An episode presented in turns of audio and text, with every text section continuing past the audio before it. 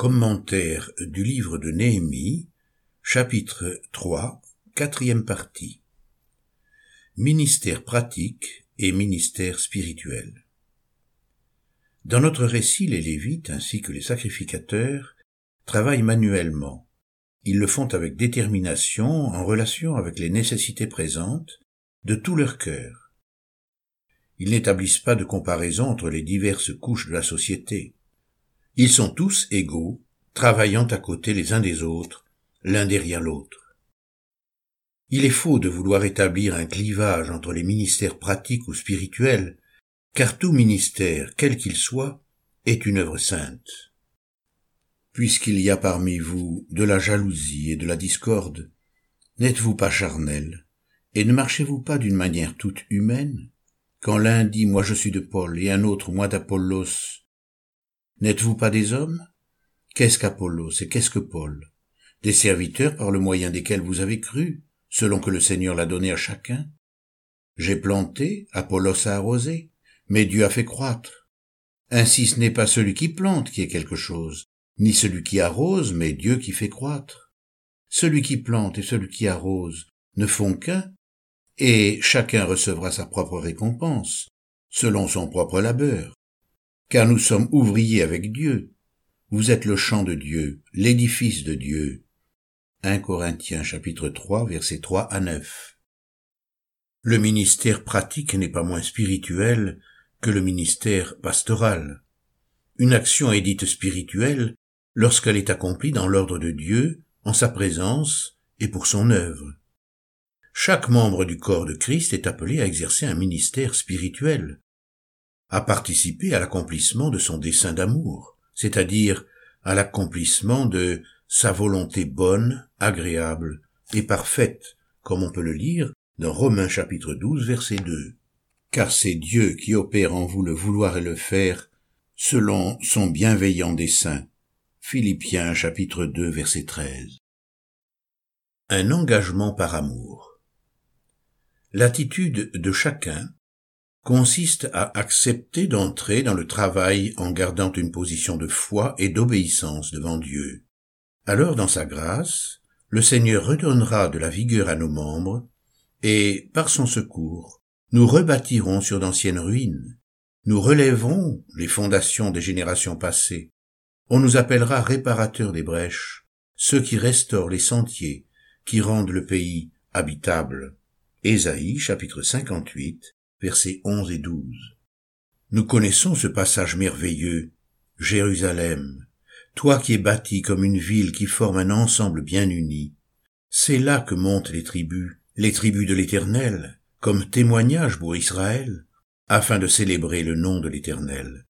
Demandez la paix de Jérusalem, qu'ils vivent tranquilles ceux qui t'aiment, que la paix soit dans tes remparts et la tranquillité dans tes donjons, à cause de mes frères et de mes amis, je dirai donc, que la paix soit en toi. À cause de la maison de l'Éternel notre Dieu, je recherche ton bonheur.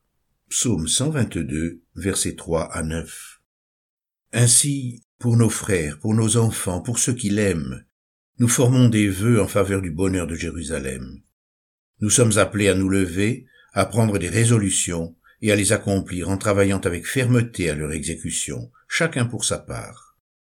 L'amour ne sera alors plus théorique, mais concret. Comme du temps de Néhémie, nous ne travaillons pas seuls à cette œuvre.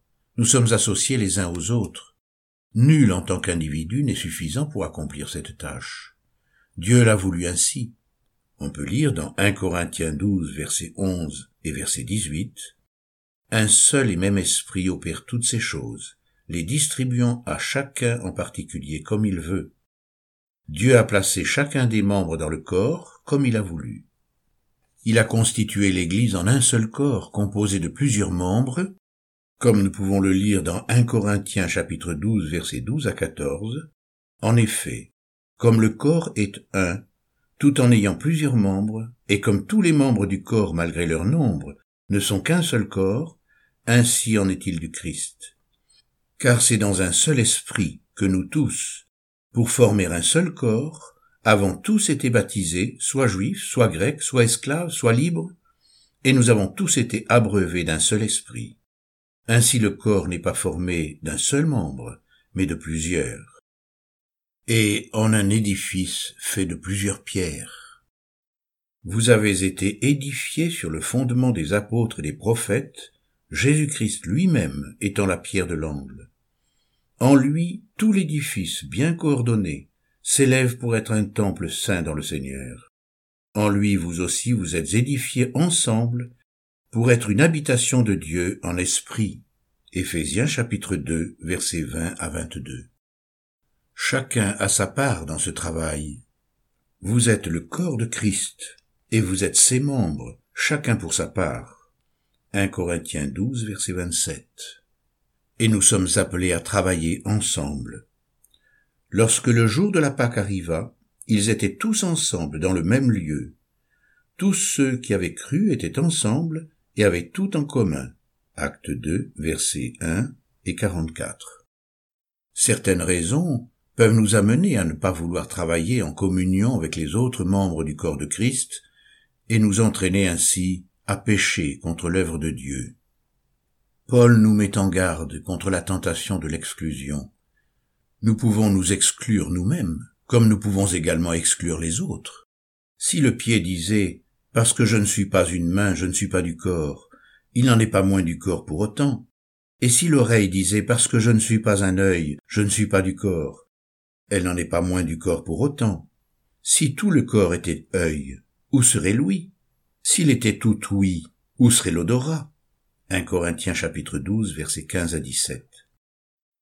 L'œil ne peut pas dire à la main je n'ai pas besoin de toi, ni la tête dire aux pieds je n'ai pas besoin de vous, mais bien plutôt les membres du corps qui paraissent être les plus faibles sont nécessaires. 1 Corinthiens 12, versets 21 et 22. Aujourd'hui, dans l'œuvre de Dieu, c'est le ministère de la parole qui est le plus convoité, alors qu'il nous est recommandé de ne pas être nombreux à vouloir enseigner. Ne soyez pas nombreux à vouloir être docteurs, mes frères, car vous savez que nous subirons un jugement plus sévère. Jacques 3, verset 1. Il y a pourtant beaucoup d'autres choses à faire dans l'Église, mais à cause du dépit qui peut nous saisir, de ne pas être ce que nous aimerions, nous pouvons en venir à nous retirer. Ainsi, selon l'image du corps, parce que nous ne sommes pas une bouche, nous estimons ne pas faire partie du corps. Ce péché d'exclusion est certainement l'un des plus graves, car si nous lisons bien le Nouveau Testament, nous voyons qu'il risque d'entraîner la destruction du temple de Dieu et le châtiment encouru est redoutable, car il requiert la destruction du coupable. Si quelqu'un détruit le temple de Dieu, Dieu le détruira, car le temple de Dieu est saint, et c'est ce que vous êtes. 1 Corinthiens 3 verset 17. En nous excluant ou en excluant les autres de la construction de l'œuvre de Dieu, nous agissons contre Jésus lui-même. Celui qui n'est pas avec moi est contre moi. Celui qui n'assemble pas avec moi disperse. Matthieu chapitre 12 verset 30.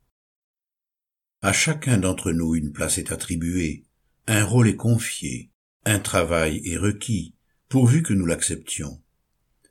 L'engagement qui nous est demandé dans le travail pour l'œuvre de Dieu doit être volontaire. Il doit être vécu non pas d'une manière négative, mais d'une manière active, positive, dans la soumission à Dieu et en dehors de toute attitude d'exclusion volontaire provoquée par la méchanceté, l'orgueil, la jalousie ou la rivalité. Rejetez donc toute malice et toute fourberie, hypocrisie, jalousie et toutes sortes de médisances. 1 Pierre chapitre 2 verset 1 Nous n'excluons ni nous-mêmes ni personne d'autre. Les exclusions ne se font que dans la présence de Dieu. Lorsqu'elles sont inévitables à cause de péchés graves, elles sont toujours vécues dans une douleur immense. Il en est plusieurs qui marchent en ennemis de la croix du Christ. Je vous en ai souvent parlé, et j'en parle maintenant encore en pleurant. Leur fin, c'est la perdition. Philippiens chapitre 3, versets 18 et 19.